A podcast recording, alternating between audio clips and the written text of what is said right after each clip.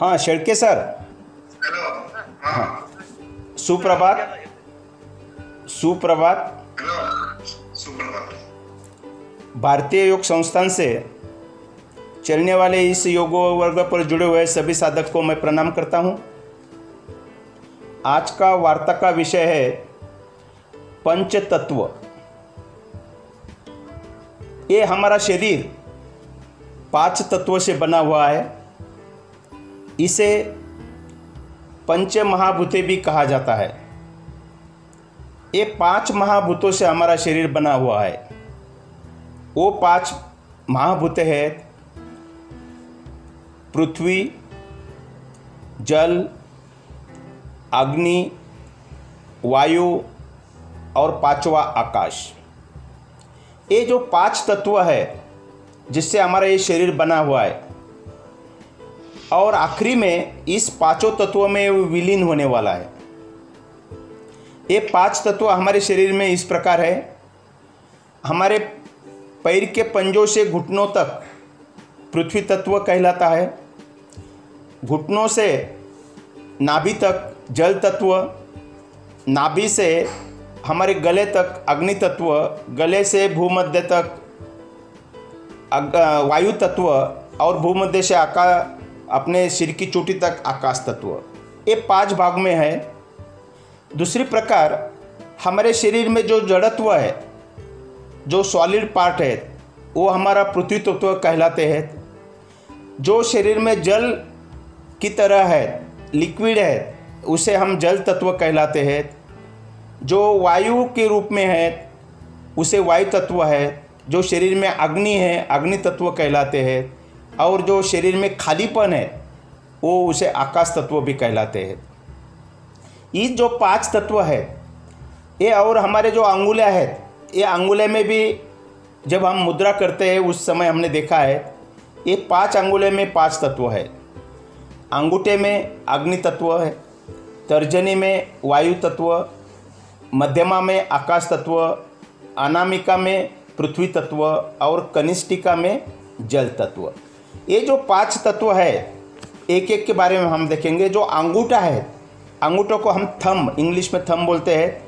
ये अंगूठा दिव्य ऊर्जा, अग्नि तत्व व ब्रह्म का प्रतीक है। यह इच्छा शक्ति का भी सूचक है। तर्जनी, इसे इंडेक्स फिंगर भी हम कहते हैं। इसे बृहस्पति के नाम से भी जाना जाता है। यह अहंकार व जीवात्मा की सूचक है। यह अवचेतन मन पर नियंत्रण करती है। यह ऊर्जा का विस्तार करने वाली यह वायु तत्व का प्रतीक है। तीसरा है हमारा मध्यमा अंगुली, इसे में मिडल फिंगर बोलते हैं हम। यह सबसे बड़ी अंगुली है जो आकाश तत्व का प्रतीक है। इसे शनिवार भी माना जाता है। यह सबसे अधिक अनुकूल है। यह अंगुली उन मुद्राओं में से प्रयोग होती है, जिन्हें भारी व स्थिर ऊर्जा की ज़रूरत पड़ती है। यह अंगुली सतोगुण की प्रतीक है। अनामिका, चौथी अंगुली, इसे हम रिंग फिंगर भी कहते हैं। इस अंगुली में अंगूठी धारण करने की किया जाती है। यह सूर्य की ऊर्जा का प्रतीक है। यह पृथ्वी तत्व की प्रतिनिधित्व करती है। इसकी ऊर्जा व्यक्ति की शक्ति से संबंध रखती है। यह अंगुली रजोगुण की प्रतीक है। और आखिरी पांचवी अंगुली कनिष्ठिका। इसे कनिष्ठिका या छोटी अंगुली या लिटल फिंगर से कहा माना जाता है। यह अंगुली बुध या पारा ज़िंदा दिली के प्रतीक है। यह ऐसी ऊर्जा निकलती है जिससे बुद्धि का विकास होता है, यह अंगुली तमोगुण एवं जल तत्व की प्रतीक है। ये पाँचों अंगुलियाँ इसी तरह हमने देखा है। अभी जो पाँचों अंगुलियाँ हमने देखा है, उसका और हमारे शरीर में जो सात चक्र है, उसका भी संबंध है। हमारा जो मूलाधार चक्र है, उसका पृथ्वी तत्व से संबंध है। स्वादिष्टान चक्र है, उसका नाभि के पीछे, जो रीढ़ के ऊपर है, उसका जल तत्व का से संबंध है। मणिपुर चक्र, नाभि के पीछे जो रीढ़ पर है, उसका अग्नि तत्व से संबंध है। अनाज चक्र, जो हमारी छाती के पीछे रीढ़ पर है, उसका वायु तत्व से संबंध है। विशुद्धि चक्र, उसका आकाश तत्व से संबंध है, जो हमारे गले के पीछे रीढ़ पर है। और आज्ञा चक्र और सहस्रार चक्र आज्ञा चक्र और सहस्रार चक्र, ये तीनों चक्र का आकाश तत्व से संबंध है।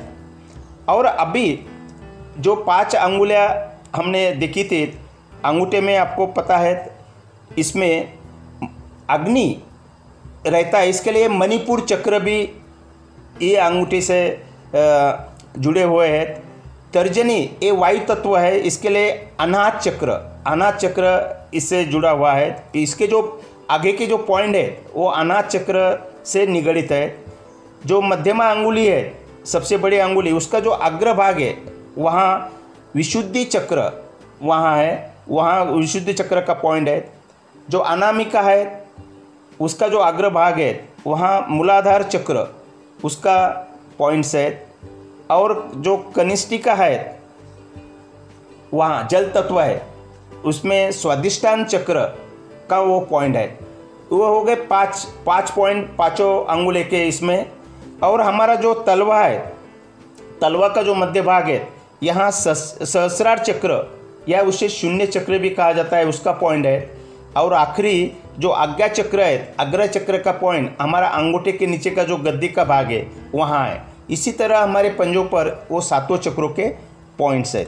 ये सातों चक्र और पाँचों तत्व ये हमारे शरीर में बहुत ही इम्पोर्टेंट है। सात चक्रों से हमारे शरीर में ऊर्जा मिलती है और ये पाँच तत्व है। वो पाँच तत्व सम रहे तो हमें कुछ भी विकार नहीं रहता है। हमारी जो शरीर है, वो अच्छी तरह से रहता है। विकार उसमें नहीं आते हैं। एखादा तत्व कम ज़्यादा हुआ तो उसके रिलेटेड विकार आने चालू होते हैं। वो तत्वों को सम करने के लिए हम अलग अलग मुद्रा लगाते हैं। यही आज हम तत्व और चक्र के बारे में यहाँ देखा है। यहाँ मेरे वाणी को विराम देता हूँ। सबका धन्यवाद। करो योग, रहो निरोग।